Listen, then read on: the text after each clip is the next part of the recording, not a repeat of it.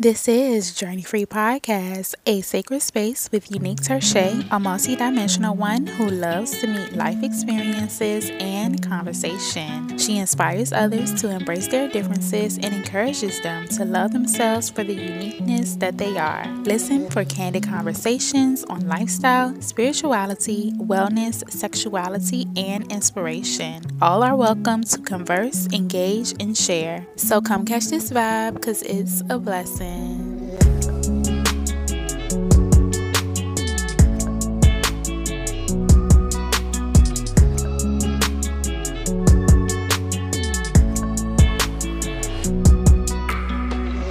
You're now tuned in to Journey Free Podcast, where life experiences meets conversation. I am your host, Uneak Tershai, blessing you with another episode. Hey, Journeys, where y'all been? We're back with another episode. Welcome to season 2. How have y'all been liking the vibes already? We've had some amazing guests, and this one today is not short of amazing at all. I have Ashley here with me today, and I actually met her on YouTube, so it's amazing that we can actually see each other and live in color for this episode. Hey, Ashley. Hey, girl. Hey, Journeys. Thank you so much for coming on to the show today. We really appreciate you for sharing your time with us. Let us know a little bit about yourself. Who is Ashley? Where does she come from? That's such a loaded question. I am originally from Chicago, Illinois, but I currently live in Dallas, Texas. I went to college in Missouri. And then once I graduated, I moved back to Chicago for a few years. And now I'm here in Dallas. I guess I can start with my passion for wellness and just personal development, spiritual leadership. I have a corporate background, so I'll share how I got to where I am as far as me being a wellness coach. I've been in the technology world for about 10 years. It seemed like everyone was just always stressed out or burnt out. And I always knew that there has to be something that can be done, especially being a Black woman in the tech space. I don't see a lot of my people like me, right? So I kind of applied my expertise in the corporate space to my passion for wellness and spiritual leadership. And that's kind of where Earth Angel Ashley came from. I actually started to just share my own journey on social media. And then people kind of started to come to me and say, hey, can you help me with this? Can you help me with that? Anywhere from minimalism, because I practice minimalism, people would ask me to help them declutter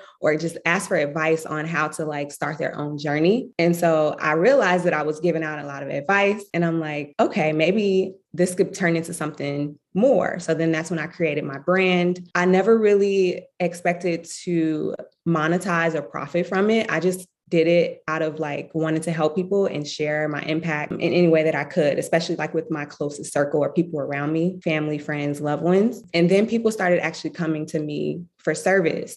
Well, can you actually coach me? And I'm okay, demand and I supply. So that's kind of where my brand and my coaching business came from. I applied my expertise in the corporate space and dealing with corporate clients, working one-on-one with all different types of people to my passion for wellness and spiritual leadership, and then just sharing my journey and having an impact. Thank you for that. I just wanted to know, when you think about yourself in your younger years, was being a holistic wellness coach ever on your radar? Where was Ashley in that space as a younger person? Girl, no, I never expected to become a coach. It was instilled in me young because my mom, she practiced wellness and she, did the rituals and was really into holistic living. And so I kind of adopted it from my mom and my family, but I never realized that it would be something that I could turn into my own business or my own passion project. So when I was younger, I kind of feel I was conditioned, just a lot of people are, to,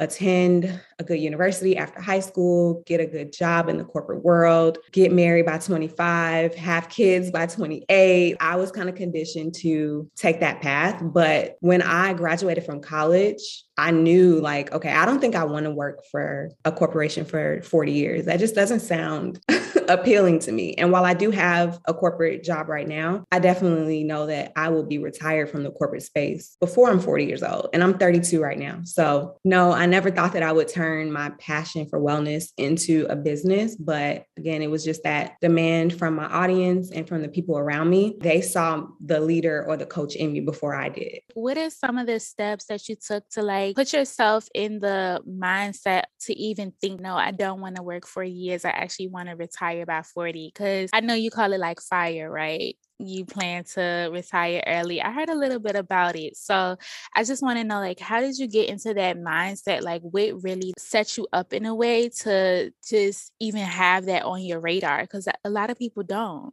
Yeah. So there's a number of things. One thing I noticed was that I was always drained, and I couldn't understand like why I was just always drained after work, or even on the weekends when I wasn't working in the office, but I would still just be tired all the time. And I was like always drinking coffee. I never drank coffee before I started working in my corporate job. So I was just like, okay, but back then I was still young. I'm just like, oh, this is just normal, right? But then once I started to actually really tap into myself, like intentionally, because I feel like I've always been pretty connected to myself, but I would run from it because it can be a little scary sometimes. But once I just made that jump to really be intentional about my wellness and my personal development journey, I really started to listen more to myself and stop seeking outside validation. And I'll say that in 2016, that's when I really, truly tapped into myself and started my wellness journey. And that's when I started to realize like, okay, I've been conditioned to think that I'm supposed to live a certain way because of what society says or deems appropriate for someone my age. And I kind of started to rebel.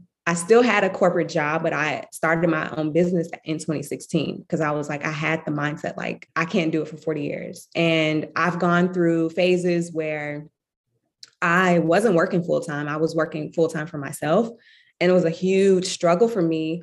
There would be some months where I was very successful as a coach, and as I do commercial and print modeling as well. So I was just like, I had multiple streams, but I didn't have the, I guess, resources or the container is what I like to call it. I didn't have the container large enough to sustain that lifestyle because I didn't have an example.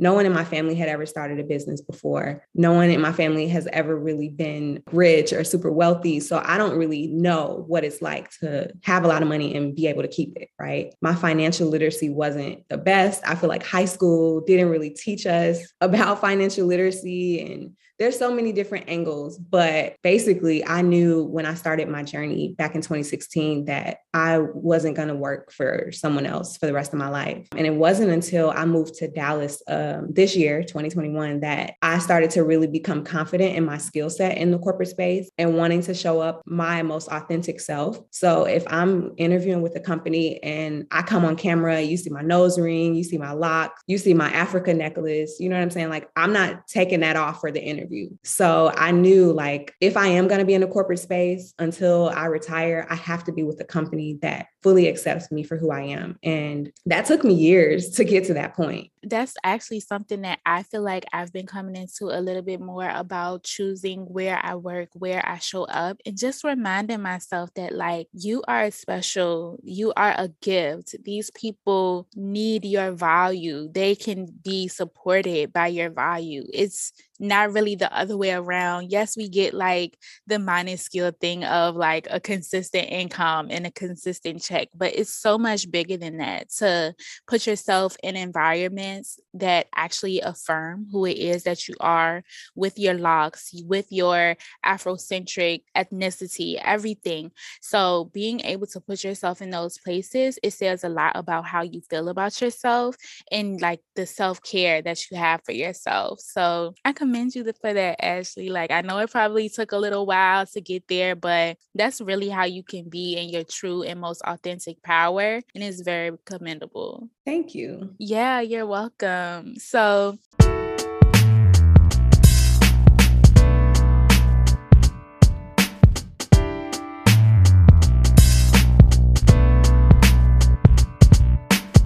being that your mom actually kind of gave you a strong foundation of like a holistic lifestyle and everything like that, do you feel as if you would also instill like those same kind of like that same type of upbringing when you have your own children? If you do desire to have children, is that something that you thought about or considered? You know, ironically, this is going to be the first time that I say this publicly. I actually don't want to have kids. I love kids. Kids are everything. Like, I love learning from kids. I think kids are the most beautiful beings on this planet when they, you know, they're pure, they're innocent. We're the ones that mess them up, right? As adults. So I personally have decided that I don't want to have kids. I'll be auntie, you know what I'm saying? Rich auntie vibes over here. So, but I will say that, you know, whoever I'm able to have an impact or influence on, whether it be kids in my family or kids from my like closest friends and loved ones, absolutely. As long as I'm able to like respect the parents, you know what I mean? Like, not like go against what they're trying to teach their kids. If there's any way that I can have an influence in that way, absolutely. I would love to instill that in any child that I'm around, because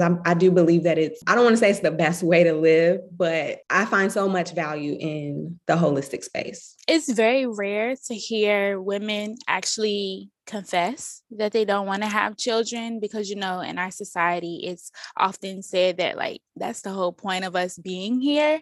And it's really not. Like, bearing children does not make you a woman. It's so many other things and many other factors that make you a woman. And for people to actually speak out about that, I feel like it's very commendable. I've watched so many videos on YouTube, don't ask me how I got there, about women who don't want to have children, who's made the conscious decision that don't want to have children, and there was so many attacks like against them for even saying that. And I'm pro-choice, I'm pro do what you want with your body. And so if a woman doesn't want to have children, I think our society will be okay. There's plenty more people that can have children to help us live and sustain humankind. If one or two people don't want to have kids, I think we'll all be okay. Also, there's so many kids that are like without parents, you know? So it's like, if I ever just decided to like completely switch it up, I may, you know, adopt. There's so many options. I've met women who want children, but don't want to bear them themselves, who want children, but they don't necessarily want to be with them all the time. So they kind of like take on their nieces and their nephews, or they work in community spaces where they can interact with children. So it's so many like paths that you can lead as it relates to children, and, you know, put your input and your imprint on their lives in positive ways. And you don't have to be their mom. Absolutely. I'll be part of the village. I'm more than happy to be a part of the village, because I do believe it takes a village to raise a child. So count me in, you know. Absolutely. And I think you'll be a very valuable asset. So what exactly made you want to move from Chicago, your hometown, where you've been pretty much all your life? Girl, that's a loaded question for real. I love Chicago. It's a beautiful city. I've been there the majority of my life. And I got to a point, especially during lockdown, like the start of lockdown, I got to a point where I just felt like it was physically making me ill to stay there. I think what resonated for me was there was this quote that said, if you feel sick, sometimes it's your environment. If you feel physically ill and there's nothing actually wrong with you, and you just are always in this like physical ailment kind of space, it's likely your environment. So do something, you have to do something about it. You have to change your environment. And for me, I had moved all over Chicago from between 2011 to 2020. And I was like looking for inspiration in all these different neighborhoods, but I realized like, no, I just have to leave Chicago itself. It got to a point where the pain and trauma that I've gone through in Chicago, it was taking over my joy. And so I realized I needed to move to a new space. I had decided back in 2020 that I was ready to move, but I didn't know where. It was in between Atlanta, DC, and Dallas. Okay. And then we got locked down like 2020. So that couldn't happen that year. But I was like, as soon as we're able, I'm out of here. And so I officially decided in January of 2021 that I wanted to move to Dallas after visiting all three places, which are lovely places, but Dallas just made the most sense for me and where I am in my journey, I guess. So what was the transition like for you, like when you first got to Dallas?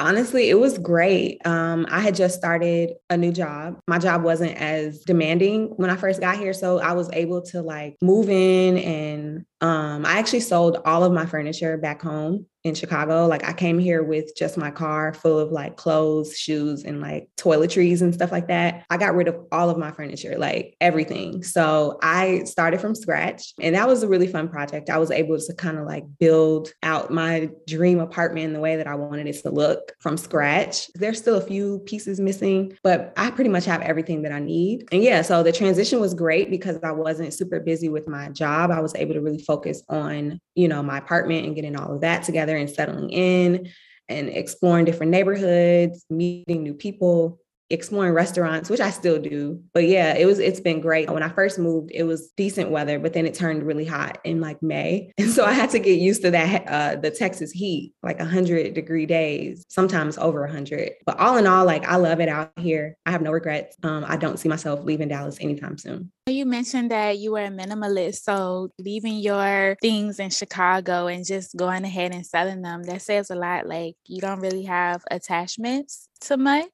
You can kind of just pick yourself up and go. That's definitely really freeing. I come from a background of, my mom is pretty much a hoarder. So as I've gotten older, I've seen myself go a little bit more towards the minimalist side.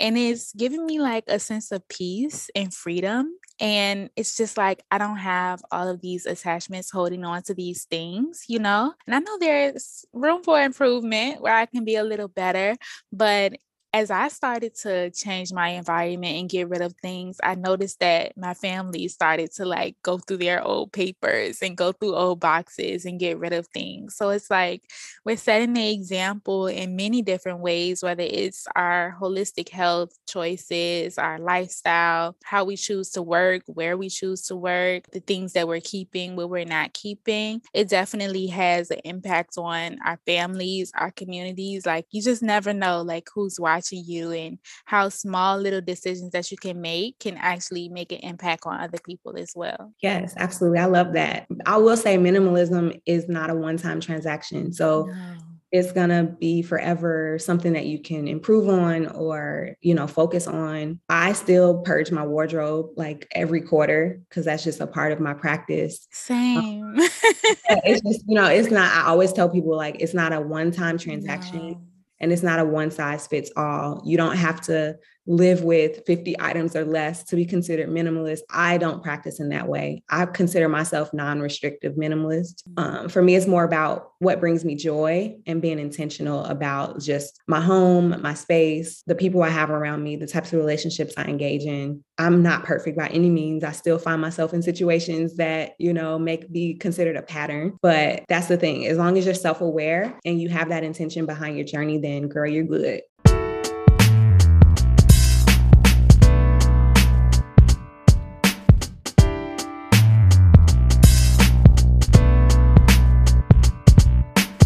At the end of these, we do like a quick fire round. So I'll ask you 5 quick fire questions and you just tell us what's the first thing that'll come to mind. Okay. That sounds fun. Yeah. So what's the biggest lesson that you learned in your 20s? Don't think that you have to get married in your 20s. These dudes ain't ready, girl. Or period. People ain't ready. Like in our 20s, no. Okay. Yeah. Give them a little more time to grow. What's your favorite travel destination? Oh, that's tough. I've been a lot of places. I would say Dubai was one of my favorites. What was the thing that made you be like, oh, this is it? Dubai is more modern than Abu Dhabi. Abu Dhabi is very traditional, but Dubai is like a very modern city. So it's like, it feels like the States kind of, you know, I was expecting like, oh, it's going to be super traditional. Like you have to be super covered, you know, based off of their tradition. But Dubai is very modern. They have nightclubs and all types of shopping, beautiful, tall, luxurious buildings. Like it's a very beautiful modern city. And it was really hot though, like 110 because we're near the desert, but it was beautiful. I had a great time out in Dubai. What's your big astrology 3? Your sun, your moon, and your rising sign. Sun is Leo. Moon is Taurus and rising is Scorpio. So I am completely. I feel like we had this conversation.